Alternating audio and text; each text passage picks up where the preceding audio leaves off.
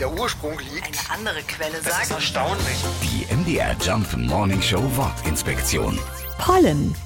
Der Pollen oder auch Blütenstaub ist der Träger des männlichen Erbgutes von Pflanzen. Ohne ihn geht in Sachen Fortpflanzung also nichts.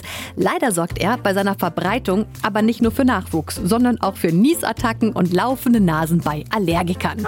Das Wort Pollen bedeutet im Lateinischen so viel wie sehr feines Mehl oder Mehlstaub, was ja hervorragend passt. Immerhin sehen viele Pollen ganz ähnlich aus. Klein, fein, aber oho.